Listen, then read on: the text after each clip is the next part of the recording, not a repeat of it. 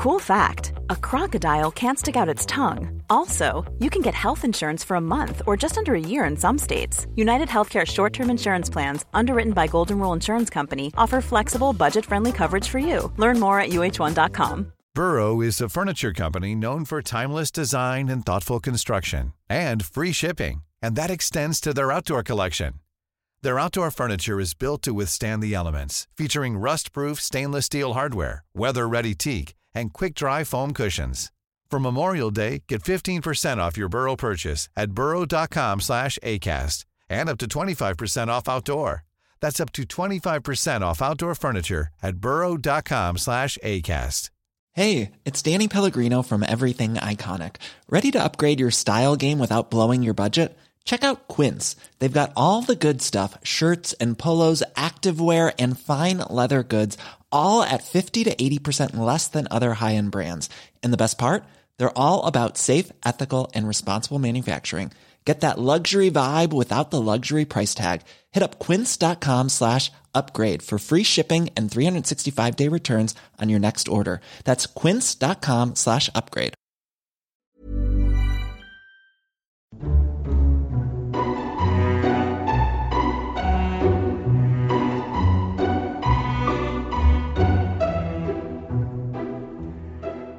Hello, everyone, and welcome to Lore Watch, a roundtable freeform discussion about lore and our favorite video games. I'm your host, Joe Perez, one of several lore-focused folks from Blizzard Watch, and I've got my stupendous co-host with me today, Matt Rossi. How you doing today, Matt? It's negative 10 outside, and that's the warmest it's been in a week. Winter, um, winter is harsh, folks. We both I, live in a place where the air hurts our face yeah um i'm very very cold and alone in the dark um and it's not a survival game or anything it's just life. So you know you can't like get an immediate power up if you kill an elk or something. In fact it's frowned upon mainly because there aren't any real elks there were TP up here and then there's moose up here moose are I don't scary. know why I'm talking about this. Yeah, moose are scary, but let's, let's not get scary. into that because we'll just be doing the show about that. Well, so. it'll be Moose Watch by the end of it because yeah. Uh, but we're gonna we're not gonna be talking about moose or or or being alone in the dark. Although some of these questions might go alone in the dark. I don't know. I haven't. Uh, we're we're gonna we're gonna do it live and see what the responses are. Uh, but if you do have questions for this show or any of our other podcasts, we do want to encourage you to send them in. Uh, you can go ahead and send those into podcast at blizzardwatch.com. Uh, if you are a Patreon supporter, you can go to our Discord. There is a Patreon queue and podcast questions channel. You can go ahead and put them in there. We tend to look there first for questions from our Patreon supporters as a way of saying thank you. Um, and then if you can't support us there and you don't like to do the email thing, we do have a Q questions channel set aside for you to put your questions in. We will look there for podcast questions as well. Uh, one thing we've been talking about a little bit in the back end here. This is Liz, uh, myself, Matt, uh, and Dan. Uh, we've talked about possibly branching out Lore Watch into other franchises. So I'm going to give all of you an opportunity here. I want you to ask us lore questions about your favorite video games. Anything that you think that we may have played or things that you want to know more about, Matt and I have spent a very long time playing story driven video games, as I'm sure many of you have, and we tend to have opinions and thoughts and theories as much on those as we do with World of Warcraft. So if you want us to go into any of that stuff, you have questions about games, whether it's Mass Effect, Dragon Age, uh, I could probably sit here and name a thousand Assassin's Creed's games that are, are worth talking about. But if you want us to, to talk about them, or if you want us to go into details, or if you have questions about them, go ahead and send them in. Let's see what we get from you out there, our listeners. Guys, uh, seriously, seriously, if you just ask me the question about Assassin's Creed lore, oh my god, I have this thing I can tell I, you. It's it's been bubbling in my head for like years now. I I just just ask it, please. Please ask me the question. Okay, go ahead. No, no, that, that's okay. We we we want to branch out a little bit more, and this is your opportunity to direct what topics we talk about and what games we talk about. So please take this opportunity to send in those questions to us. We'll be here waiting. But without further ado, we're going to go ahead and get into some questions from you, our wonderful listeners. First up is from Senaroth, and this has to do with, well, uh, Sylvanas and the cinematic, something we talked about last week, which we did an entire episode on. In case you missed it, go back and listen to it. I thought it was really good. But question for Lore Watch Did Uther and Sylvanas ever interact during the Third War?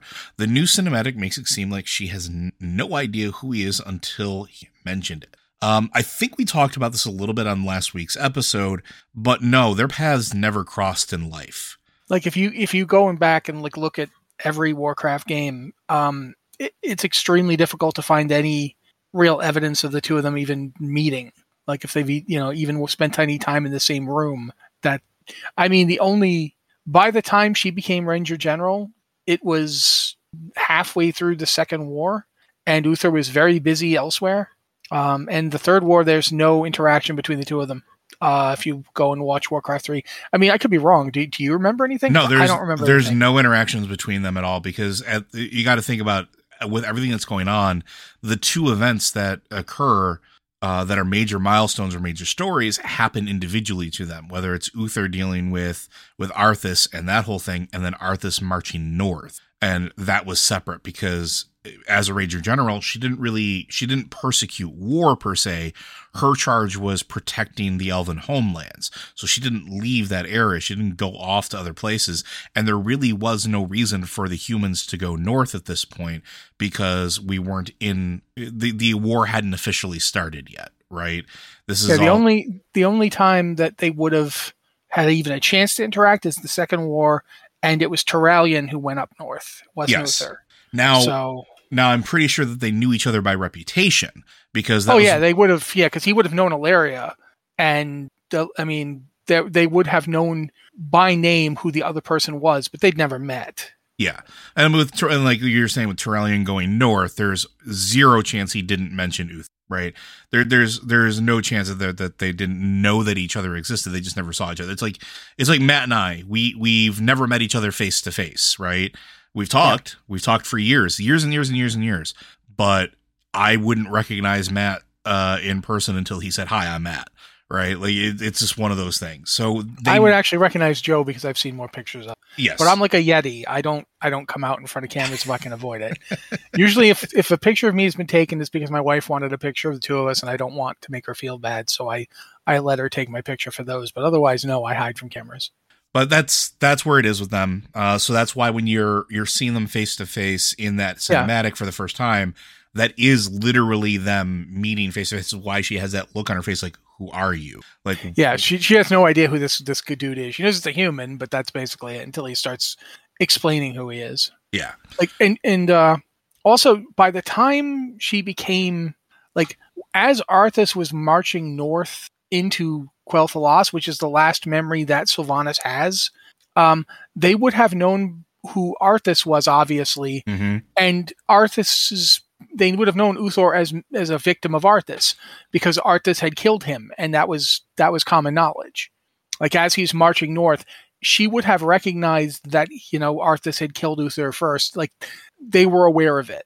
That's why they had their defenses up. They were watching what was going on in lordaeron. Um, so she would have known that uther was killed by arthas but that's there's there yeah like Joe has already said there's no direct interaction between the two of them ever that we know of Uh, so hopefully that answers your question. Uh, if you have more uh, about that, obviously let us know. But I think it's pretty cut and dry for the most part. Our next question comes from our friend Yerrick.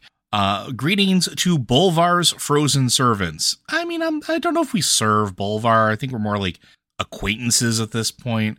Uh, giving credit to Bellular for doing a brief history of WoW recently, he reminded me of the Curse of Flesh.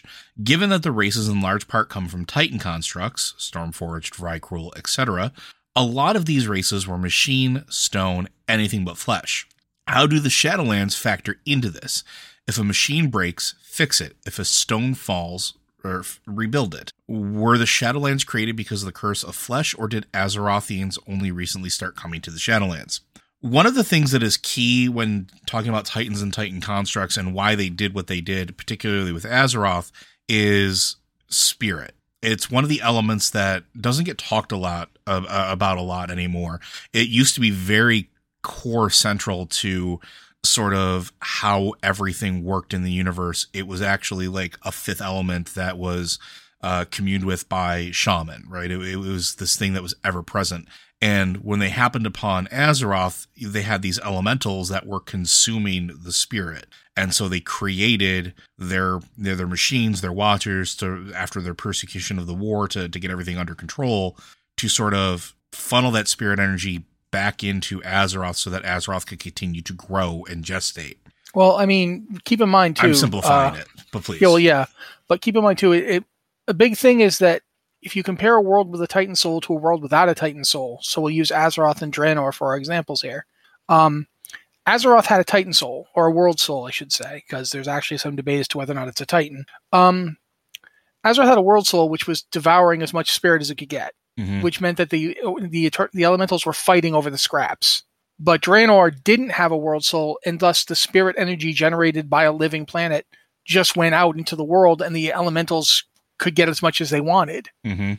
And so, if you look at Azeroth's elementals versus Draenor's elementals, uh, Draenor's elementals are, are much more, for lack of a better word, peaceful. They Oh. they're they work together better. But also look at look at the uh when you're talking about Draenor, look at the primals. Yeah, you can't you The primals can't- and the breakers, yeah, that's not the elementals. That's this next stage of organization. Sure. Uh, it's in terms of the elementals, that's the difference between Azeroth and Draenor. Draenor had the then problem that there was so much spirit energy that it began generating out of control plant growth. And the plant growth was becoming, for lack of a better word, sapient. Like this stuff thinks. The plants were like thinking and grow, growing together and moving out of control. Like if you look at Azeroth, it's much more controlled. And it's interesting to think about it's possible that worlds without world souls very rarely make it hmm because this out of control spirit energy is just too much.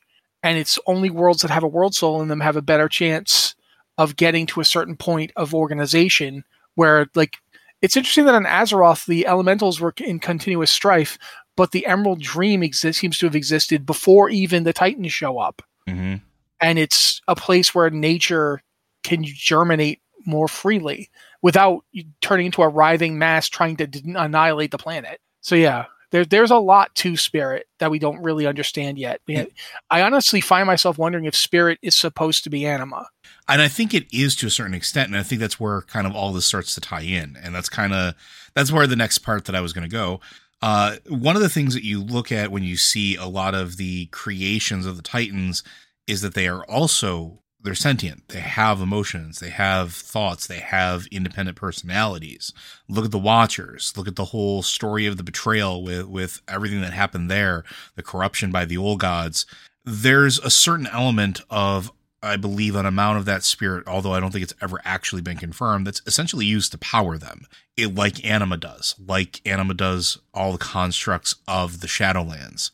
And I think that's part of it because they're not just broken machines. They are living creatures.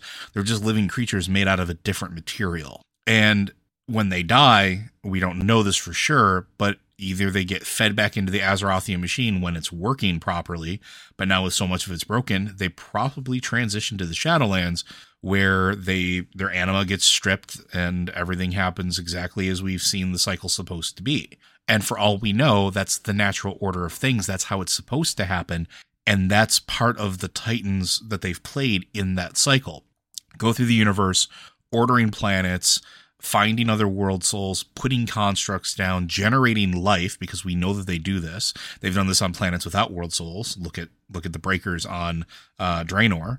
Generate life that uses that spirit, that gains experience, that becomes a fully formed person that does eventually die.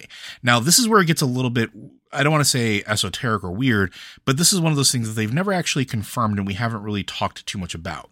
And that is the curse of flesh itself in terms of what it actually is.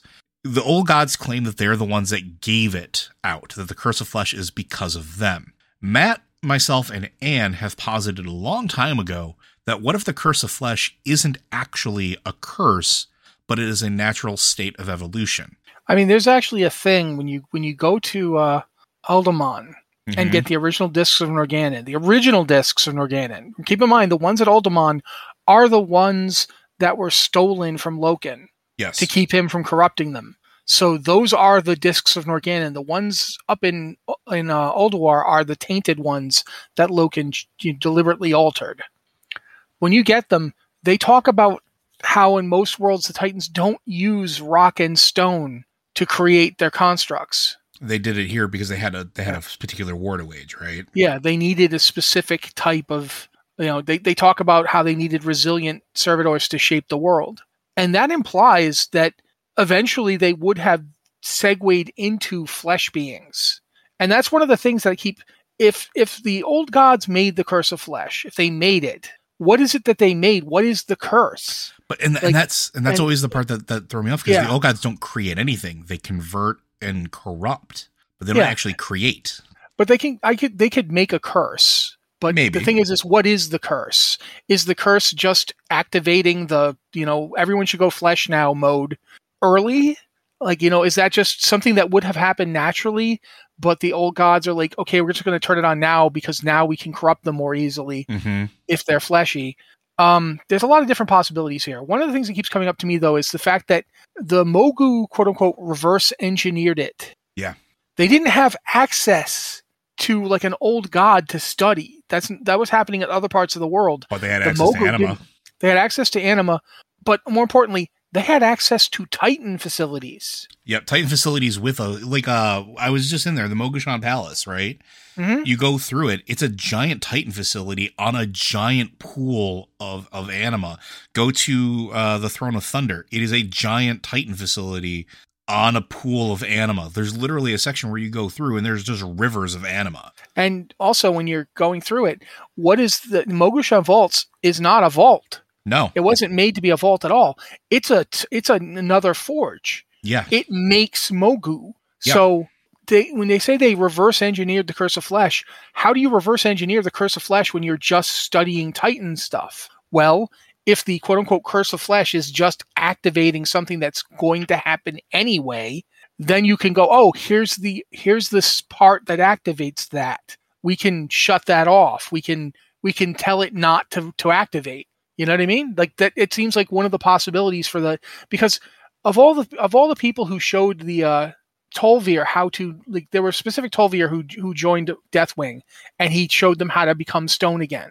Now he does he did have access to old gods, but he was also the Earth Warder. Like it's very possible that just because he he, he and um oh I want to say Norgannon, but I can't remember if it was Norgannon or do you remember who empowered Deathwing off the top of your head? Uh I want to say it was uh was it Norgannon? I don't know. I keep talking, I'll look it up. All right, but he because he was a you know because he was an aspect because he was empowered by a Titan. Uh, it's entirely possible that Deathwing simply knew the the activate and deactivate codes, and he could just tell you how to turn it off. That's just something I keep thinking about because it's like as Joe pointed out, the old gods aren't like they're. It, it doesn't feel fair to say they're not creative, but they don't create. I, I think that's that's a good thing to point out. They they mutate things they twist things they alter things but they're not really good at making new things. So it doesn't feel like they would have invented this whole new thing and injected it into people when it would have been much easier to use something that was already there. Um, that is the kind of thing they do. So yeah the, the whole thing with the uh, curse of flesh is a fascinating thing to think about. I don't personally think that the shadowlands exist because of the curse of flesh because um, there's some spoilers for 9.2 Yeah, I that think I not necessarily want to talk about right this second, but let me just say that I want you to look at the name of the world we're talking about. It's Azeroth, right? Where are we going in 9.2? Zereth Mortis? Mhm. Zereth, Azeroth? Kind of similar. a little bit. You know, there's there's something to be considered in the concept of we we've heard it said before that Azeroth is kind of like the center of the cosmology. It's the center of the Warcraft universe. Uh, it's important, and it might be important for more reasons than we understand. So I'm just going to put that out there in terms of the Curse of Flesh and the Titans and all that stuff. Yeah, Uh, and- you you you ready to go? Okay, you're here. Good. yeah, no, it, it, it's one of those things that we I, I think about it a lot uh, uh, as far as like in terms of uh, many years. God, it's years at this point. Man, I feel old. I, I presented that the universe almost seems like a computer program. The way that everything is ordered, everything has a function, everything has a flow, and everything was put in place and then basically set to move. So we're going to find out more about that with Zereth, Zereth Mortis and find out more about it. But we know that the Shadowlands ha- they've existed for for eons. We know that the first ones ordered the cosmos to begin with and set everything in motion. We don't know specifics about it, but we know that that that they sort of like did the programming, they did the beta testing, they got everything out there, and they put those systems in place for whatever purpose. And the Titans are a part of that in some capacity. The Titans didn't order the universe. The Titans were born, but if the first ones created the universe, then it is almost safe to assume, and I'm not going to say that it is safe because I'm not 100% confident that they can't swerve this if they really wanted to, that the Titans were in turn created by the first ones as a specific part of the mechanism. And like Matt pointed out with everything else, I think the quote unquote curse of flesh is part of that mechanism. I think things need to live, they need to die. That's part of the cycle because that's everything, right? If the Shadowlands existed beforehand, the created by the the first ones the universe was created by the first ones and they wanted that cycle to happen. Having immortal creatures that can never die and never pass into the shadowlands doesn't do them a service if everything is immortal. So you have the titans who are supposed to be for all intents and purposes functionally immortal uh, even though we know that that's not entirely true thanks argus. Um, they create creations that use spirit generate a personality, a life, accumulate power through memories, through experiences, through identity, through all of the things we see in Shadowlands. Uh, whether it's pride, whether it's sense of duty, whether it is those memories which are power, they are stripped from people in Bastion or were, uh, and they were sources of power and anguish, whether they are, are sins that they carry with them to Revendreth. You can't do that if one, you you can't live, and two, you can't die. So the curse of flesh always seemed like a natural state of being that when things were ordered and when things were cleaned up, you would essentially take off the hazmat suit, become a being of flesh, and transition to a mortal cycle. Everything would then go back to whatever it had been before the void decided to start messing with things.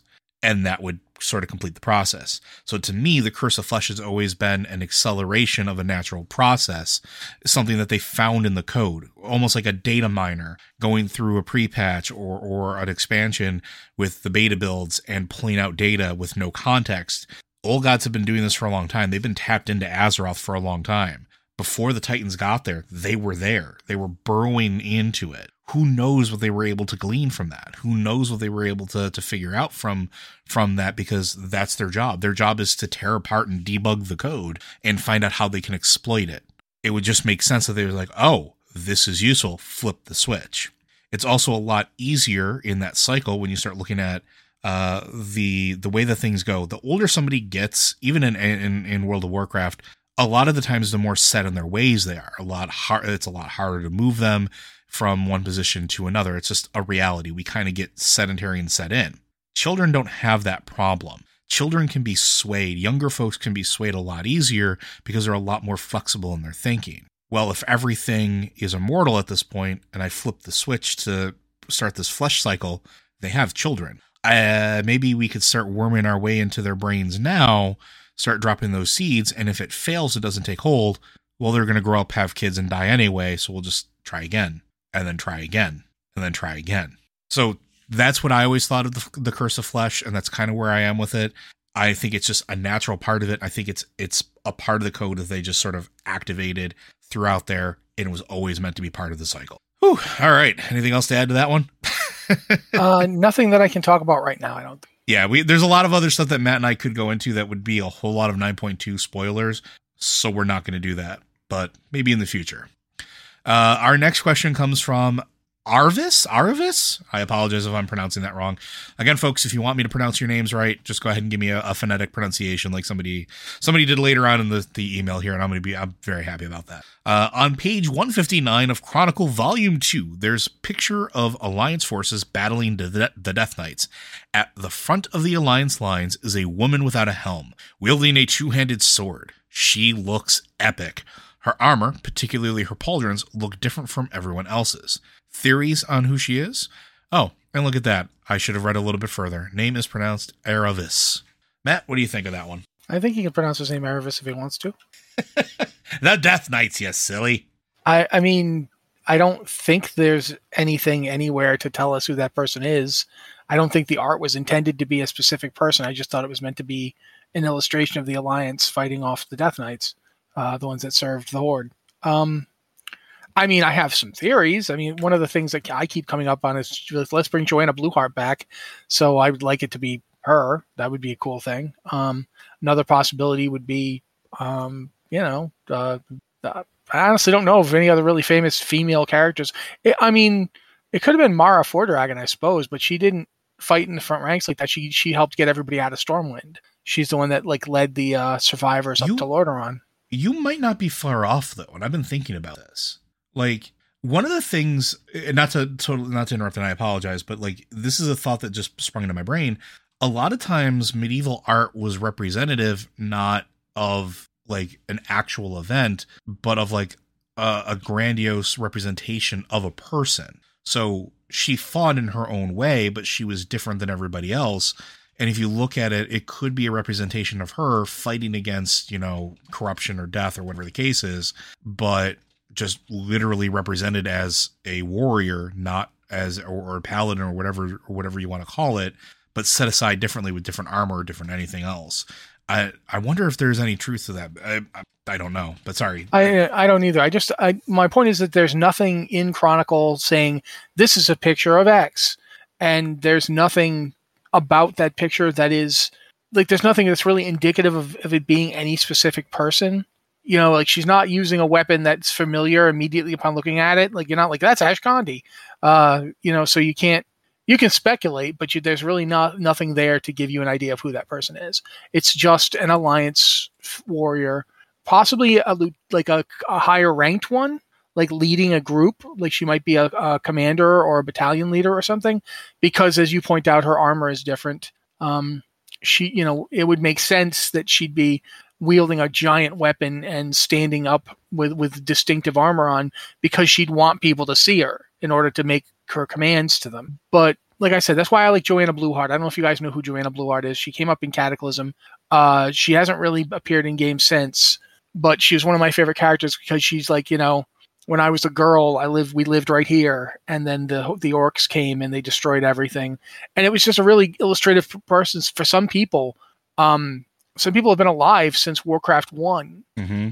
and they've this whole thing has been their life like this girl, she was a child when Warcraft 1 happened. She's grown up into a woman in like her 50s or so, and that this has been her life, just fighting the Horde constantly. Um, fighting over the territory they used to live in, fighting over her home, like her family was wiped out.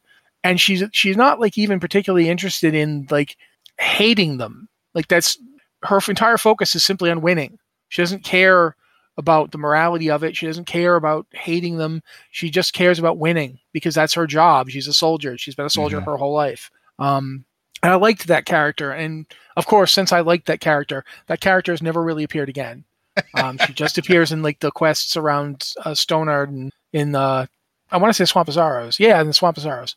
Uh, and it, it's just interesting to me uh, because at the time, the Swamp of Sorrows were part of the Black Morass. Yep and her her actual village would have been on the the edge of of Deadwind, and it's just interesting to think about how the area has changed and how it must look to her. Because, like I said, the, the Blasted Lands used to be a gigantic swamp, of which the Swamp of Sorrows is just a small piece. And now the only part remaining is the Swamp of Sorrows. The entire area around of the Black Morass is now a blasted hole. Um, and so, yeah, I, I just she as a character it would be cool if it was her. It would make sense if it was her because she has literally been fighting this war her entire life. Um, she would have been in her 20s when the uh, the fall of stormwind that led to the beginning of, of warcraft 2 because keep in mind warcraft 1 takes place over 10 years. Yeah. Like the, the uther is in at one point uther is captured not uther sorry uh uh, Anduin Lothar is captured and he's kept in the dead mines for a long time, for years. Um, so that the invasion of the orcs in Warcraft 1 does not go smoothly. They don't just stomp the alliance, eh, which doesn't even exist yet. It's just the Kingdom of Stormwind at this point. Uh, it takes years, and they are losing on several times. Um, they managed to pull out a win basically because they had Garona successfully kill Llane, but there were, it did not happen overnight. And so she basically went from a child seeing the orcs first come to like a young adult being driven out of Stormwind by the Death Knights and so forth to like a, a hardened warrior in you know during the, the the push against the horde that ultimately led to their defeat at Blackrock Mountain to who she is when you see her in Cataclysm, she would have. People forget that Stormwind didn't even experience the Third War. Yeah. The entire Third War happened in Lordaeron.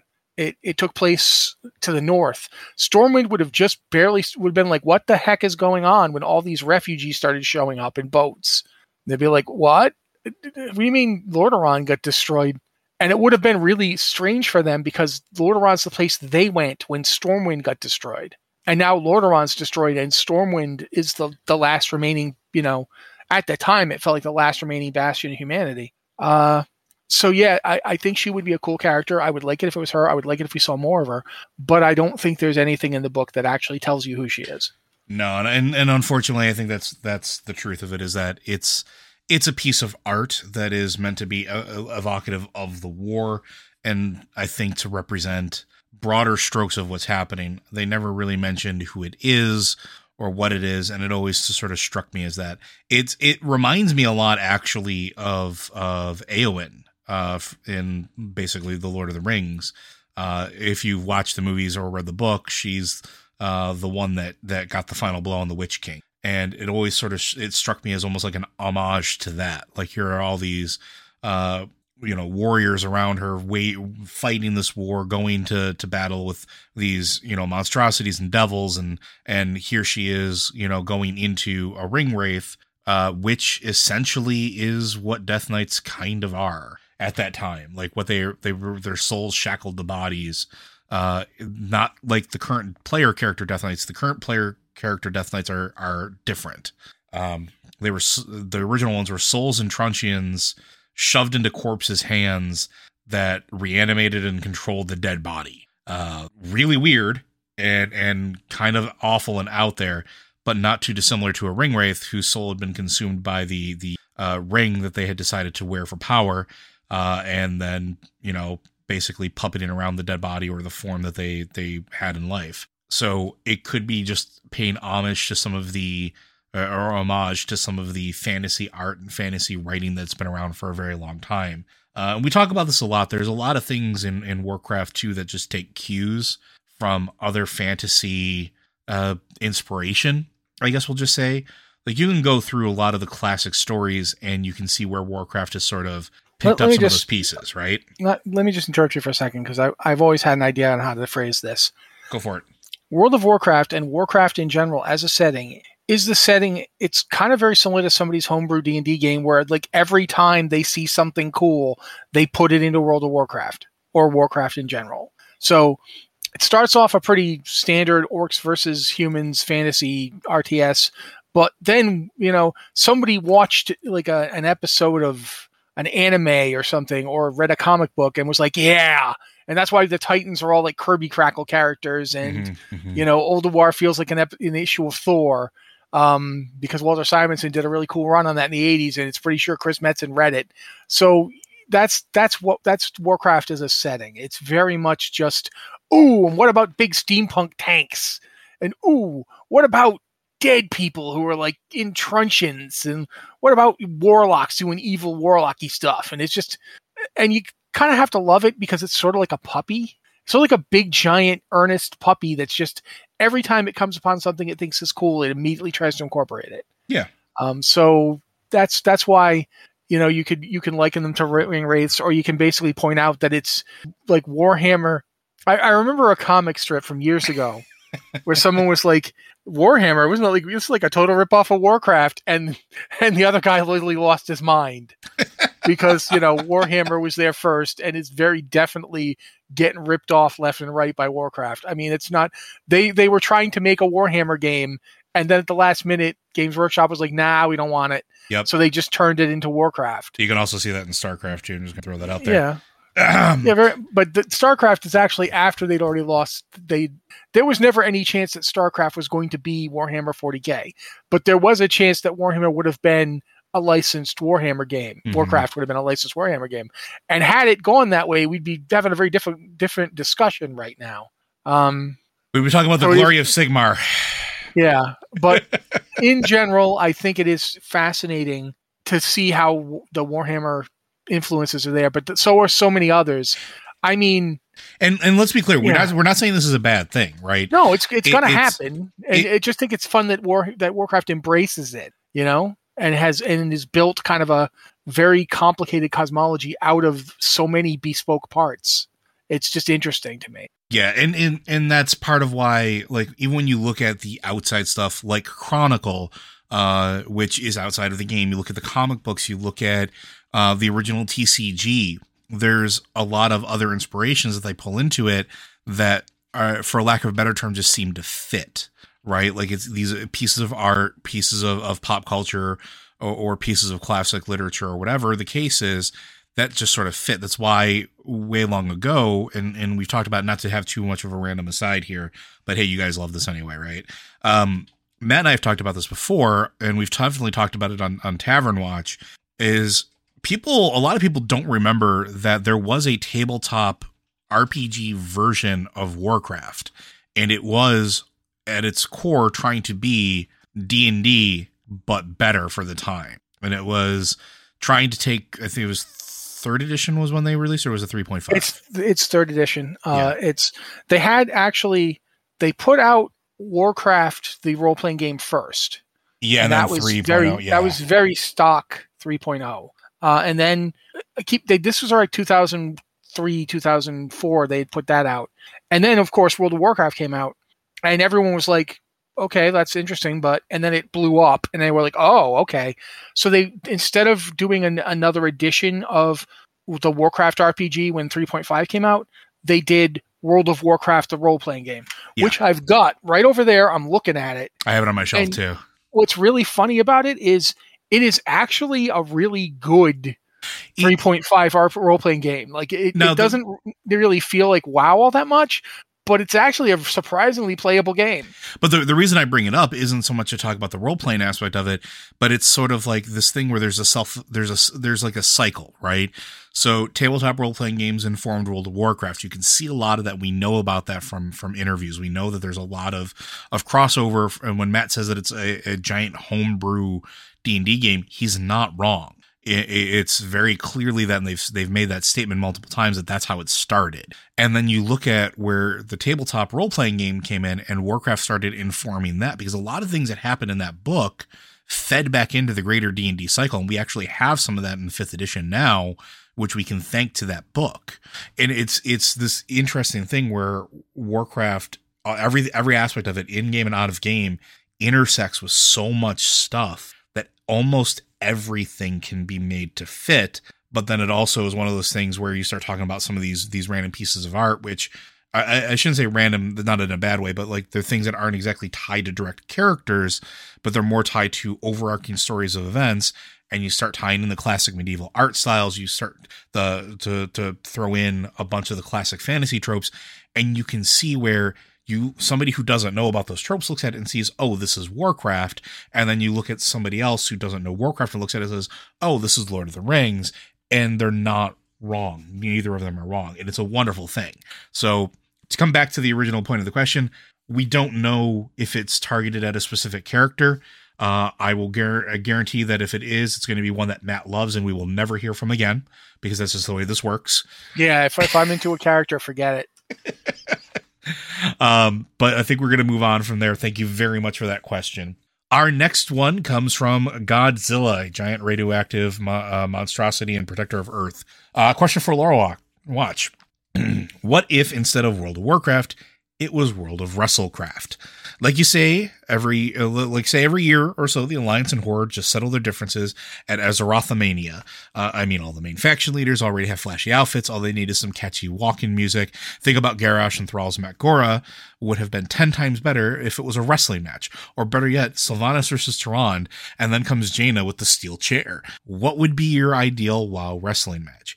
The reason I'm including this here isn't so much to talk about wrestling because I know it's not everybody's cup of tea there's a really good idea in here and something that I think we've talked about in the past, which is there's a trope that doesn't necessarily get explored all that much on the fantasy side of things, but has to a little bit. It's usually reserved for science fiction, at least in my exposure to it.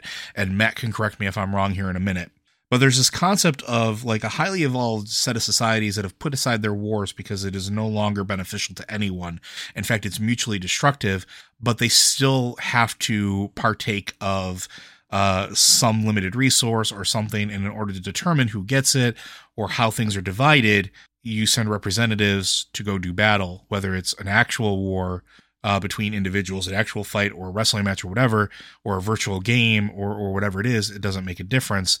It has real life consequences. And I can liken this to Hunger Games, uh, which is probably the most popular one of recent years that you can say, where representatives from districts are sent to a, a death match arena where the victor, the, the people that are the champions or the champion, brings back a ton of resources for their particular district while the other ones suffer.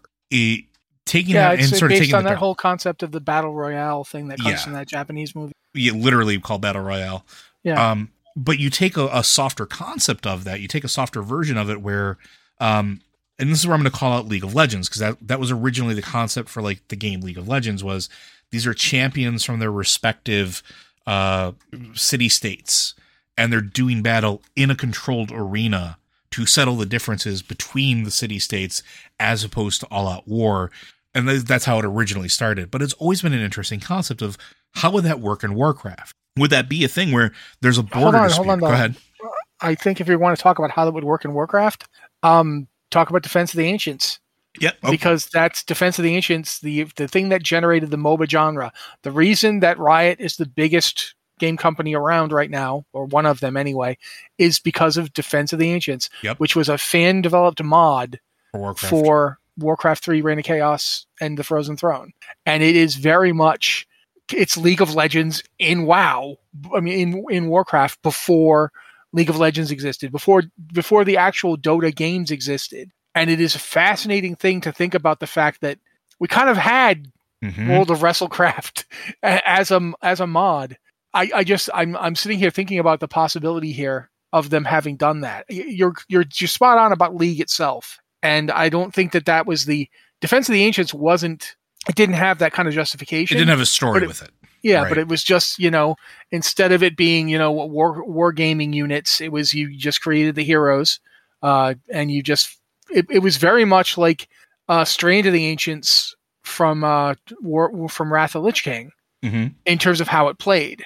Uh, and that's kind of fascinating too. I, I don't really know exactly how to to think about this concept.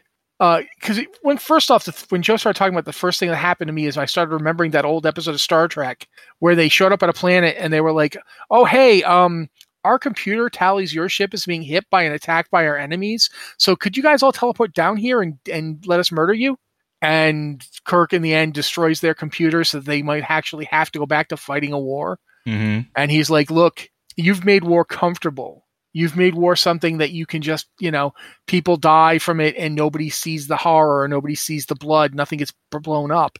I've given you back war.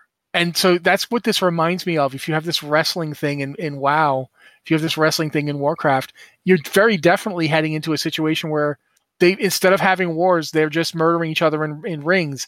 Would that be better? I don't know. It's interesting though. Um, imagine if we just had Garrosh fight Varian uh, instead of all that that stuff we went through in Cataclysm and and, uh, and uh, Mists of Pandaria. If the two of them had just gotten into a ring and fought, what would have happened? Other than Garrosh having his head removed, because that's what would have happened. He would have died horribly. Um, because he wasn't fighting an older guy who was like you know trying to stop him while he had a poisoned axe. He would have been fighting a seasoned gladiator because Varian had was like a seasoned gladiator. He had gladiatorial experience, which Garrosh didn't. Hmm hmm And this is not me taking anything away from Garrosh. No, Garrosh was an accomplished accomplished Oh. warrior in his own right, Yeah, but he wasn't a gladiator. There's a di- there's Exactly. a huge difference there. There's a big difference. What you're talking about with World of Wrestlecraft, it, it depends on how seriously they went with it. Like, are we talking about like an actual thing with like where they cut promos on each other and they don't actually try to kill each other? Because like I don't know if you guys know, but wrestlers aren't trying to kill each other. like they, they're not actually trying to hurt each other out there. A lot of them, like the people that have the greatest feuds, oftentimes they're like perfectly amenable to each other when they're not on camera. Or sometimes they're, they're lifelong best friends.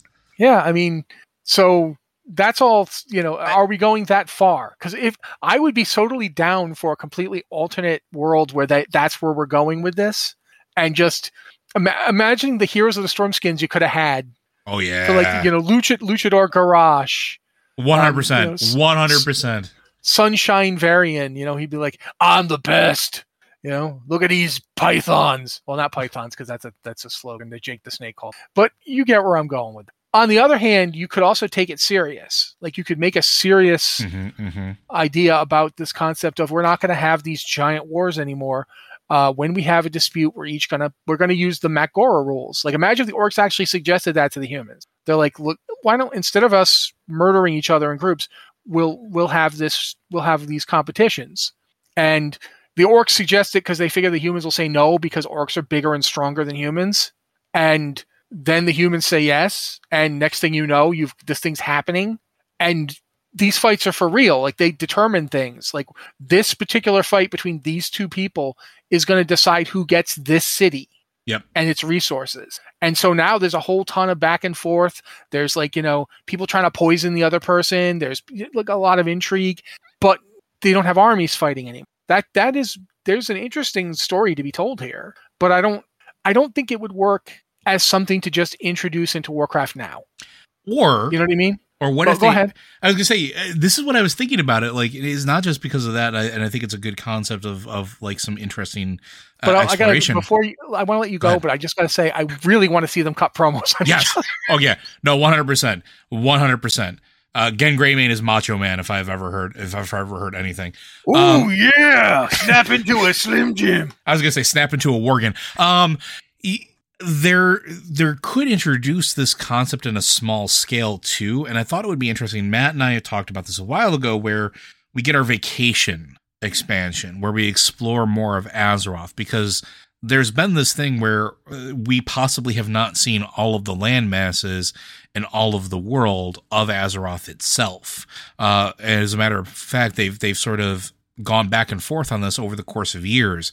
Go through Ulduar and look at the the the spheres that are floating there. Look at the globes, um, and when originally the planet was rotating in the Argus fight, um, or when you were in space, there was like they changed some of it and cloud covered some of it because there were land masses there that didn't actually exist. They weren't Kalimdor, they weren't the Eastern Kingdoms, they weren't Northrend, and people were starting to ask what they were, and they don't think they have a plan for it yet. But what if you came across a, an island nation or, or a continent of nations where this is how they've dealt with things, where they learned a long time ago that instead of fighting uh, these huge wars that just decimate populations, we have quarterly bouts or whatever to determine who gets access to this important thing for for three four months or, or whatever length of time. And then we do it again and we do it again. And it is something that's real. And and like matt's saying where there's there's intrigue. The people that are competing are competing not just for themselves and their people but like they could die. And that that is a very real possibility that there's still a blood price to be paid uh, as a way of honoring the fact that there used to be entire nations going to war for like this magic MacGuffin over here, and this is the compromise. This is this is And how you they've know- turned it down, and they could do something like that on a smaller scale. Yeah, well, plus, I mean, if you think about it, this is what the Argent tournament was.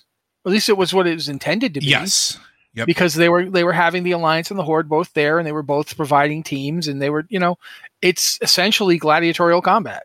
It's it's essentially that. It's it's it's a tournament. It's jousting. It's the medieval version, Mhm. and they could bring that back. Imagine that would actually be kind of cool if like you still like you don't have to make the entire game about this, but you could definitely have like a holiday or something where it's like they get you know the alliance and horde both get come together along with other factions that are neither the alliance or the horde and they enter into this games thing and one of the games things is effectively like the pancration from the ancient olympics. They you know they they just have straight up bare knuckle punching each other in the head competitions that monks are not allowed to join because y'all cheat. You already know how to do this. Everybody else is doing it this time. Sorry not monks can be it but you know what i'm getting at like Yeah. you could you could totally and if you wanted to you could make at least some of it the fun fake over the top tv wrestling type stuff if you wanted to I'm not saying that it's fake in terms of like those those are real people getting out and getting hurt because wrestling is incredibly dangerous Oh yeah, and phys- physically taxing. I just mean that it's scripted. and I know there's they- I, they know I, I know there's a couple of wrestlers that listen to our podcast, so we we understand you. We we, we hear Yeah. you. We see you. We, we, appreciate know that this do. is we we know that this is real and physically dangerous. It's just it's scripted. That's just a fact. They, they've admitted this in Congress. Um, that it's sports entertainment. It's not like an actual you know competition because it's scripted, and that's that doesn't make it safe. A lot of people think, oh, it's it's all fine, dude. He's not. He's really bleeding. Like I, I don't I don't think you People- understand that people that take shots and people get injured for for real. Like yeah, it's, yeah, it is. It is for. It is not fake in that regard. so, I, I feel like that's important because people die, I, I yes. and, and people often like treat it like it's nothing. It's like no, th- this is serious. They they deserve a lot better than they get.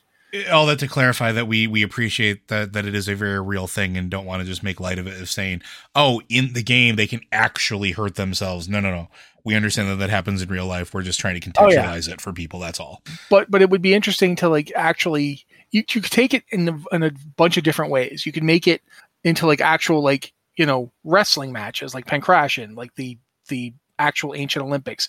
Which by the way, if you ever look that stuff up, they were killing each other. Like they were not that wasn't subtle. And that wasn't even for anything. Like you your your city winning the Olympics didn't get you anything. You didn't like become more powerful as a result. It was purely bragging rights mm-hmm.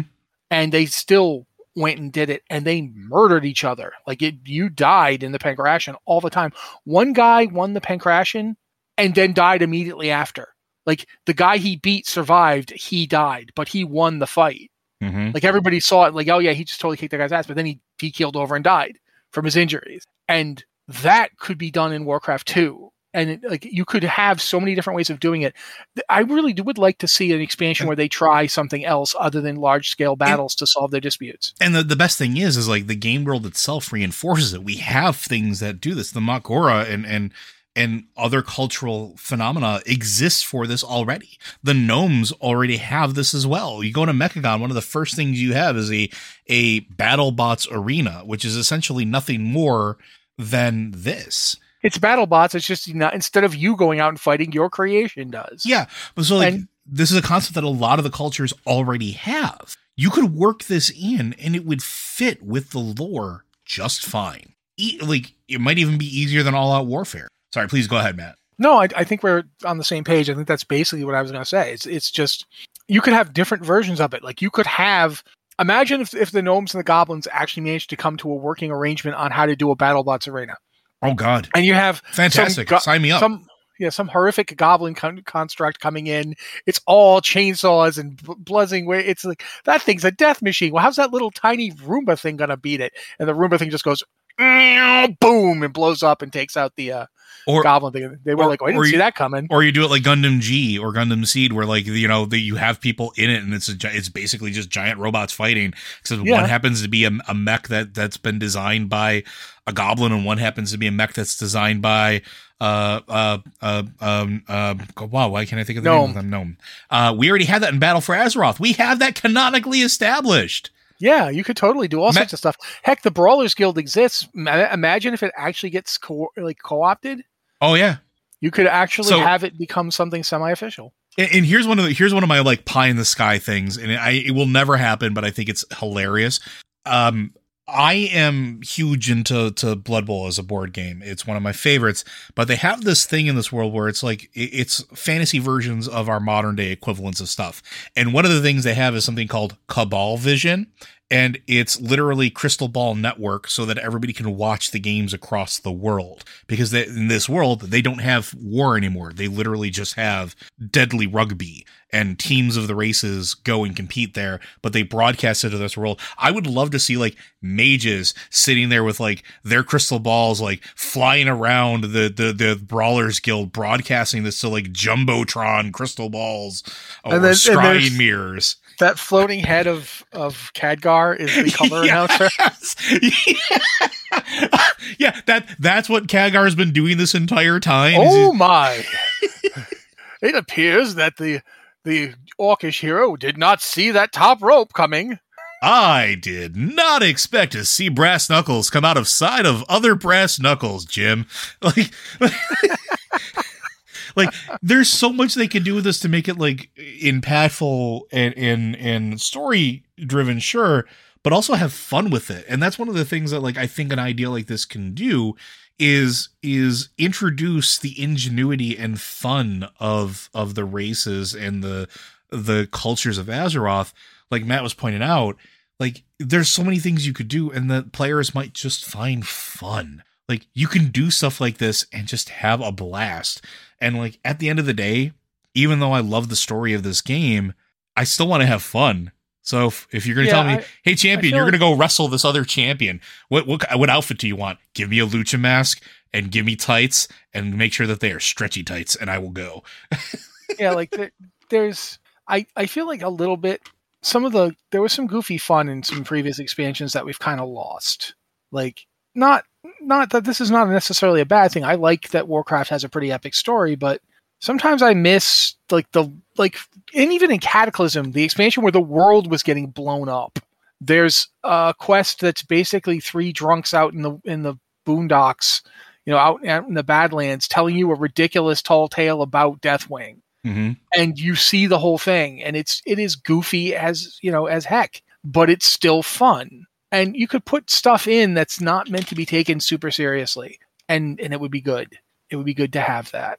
And uh, i have to admit too that i'm also kind of deliberately burning a little time here because i don't feel, feel like we really have time to do another question. So that's why i did that. I'll i'll be upfront. But i do think it would be cool to to like really sit down and think about like let's do some kind of side thing that's that's not it's not like you know look at all these dead people at the end of it. Like we've had the the, the battle for you know, the destruction of, of Darnassus and the destruction of Lordaeron were really heavy the the entire last two expansions have been have been well yeah, three heavy. expansions really have been very heavy. Yeah, with Legion, you know, you don't even really have time to think about how heavy it is because every moment is they're they're going to destroy the world. We got to do something. They're going to destroy the world. Then you get into Battle for Azeroth, and it's just like, couldn't we have had a break? We just had that whole. No, we're going to fight each other again. All right. And and there's something to to say about that too, and and not the cultures and races of Azeroth at some point are going to turn around, and we've already started to see this happen with the council, with the alliance starting to to like dissolve a little bit. Not I'm not going to say dissolve because we don't know the fate yet, but Oh, but there's definitely strain there. there's definitely strain, but they're tired. They're worn out. This is the first time I think we've actually seen like entire nations just like, look, we're done. We've we've been we've been sprinting at top speed for for 14, 15, 16, 17 years. It's been nonstop. We have not had peace. We just need a break. We just need to stop. Like you can go do what you need to do. I don't want to deal with you. It's not peace. It's just I'm too tired to and we're starting to see a little bit of that creep in where where that's exactly what's slowing them down instead of continued warfare. And that's the perfect time to start to explore alternatives because during that time frame even though it's from exhaustion it can be a catalyst for change and it can be a catalyst for uh ret- like introspection right? How are we dealing with things? Why are we doing this? Did we ever consider that there's a different way to do it?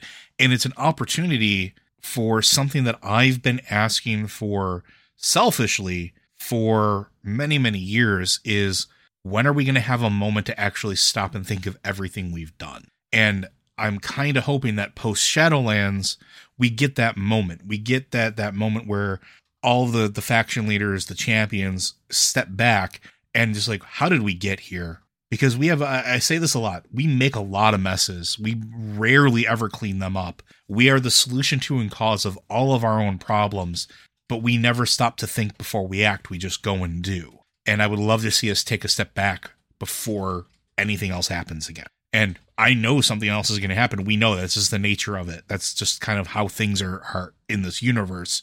And somehow we are always at the center of it. But I'd love that brief respite.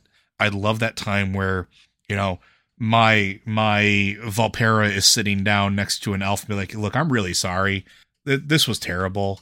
Uh, I, I- here's a drink. I'm sorry.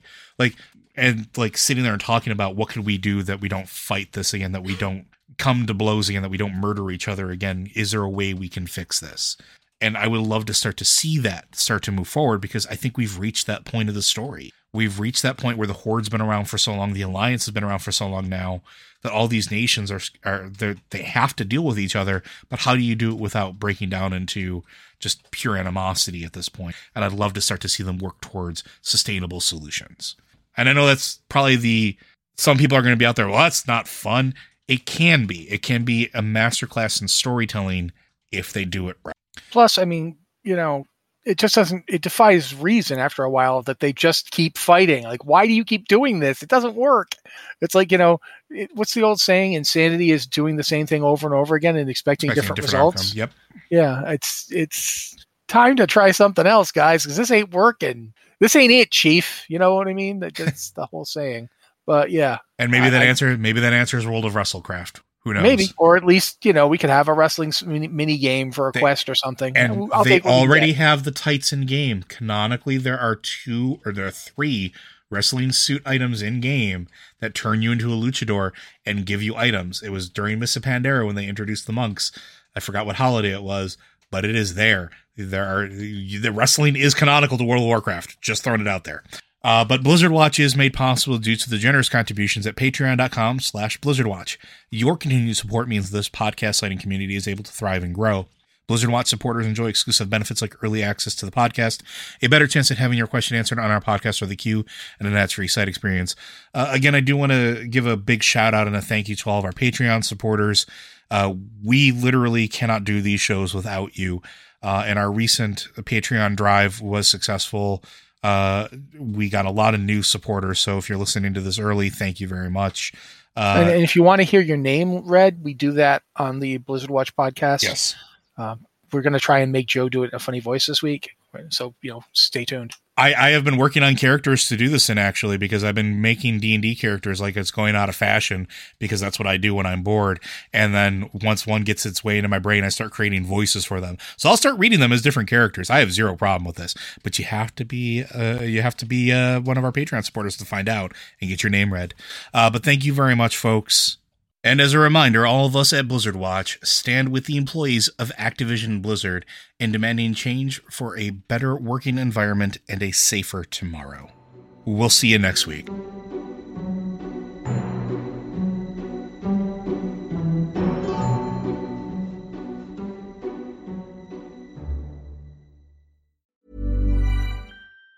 Even on a budget, quality is non negotiable. That's why Quince is the place to score high end essentials at 50 to 80% less than similar brands. Get your hands on buttery soft cashmere sweaters from just 60 bucks, Italian leather jackets, and so much more. And the best part about Quince, they exclusively partner with factories committed to safe, ethical, and responsible manufacturing. Elevate your style without the elevated price tag with Quince. Go to quince.com slash upgrade for free shipping and 365-day returns. Hi, I'm Daniel, founder of Pretty Litter. Did you know cats tend to hide symptoms of sickness and pain? I learned this the hard way after losing my cat, Gingy. So I created Pretty Litter, a health monitoring litter that helps detect early signs of illness by changing colors, saving you money and potentially your cat's life. Pretty Litter is veterinarian developed, and it's the easiest way to keep tabs on your fur baby's health right at home. Go to prettylitter.com and use code ACAST for 20% off your first order and a free cat toy. Terms and conditions apply. See site for details.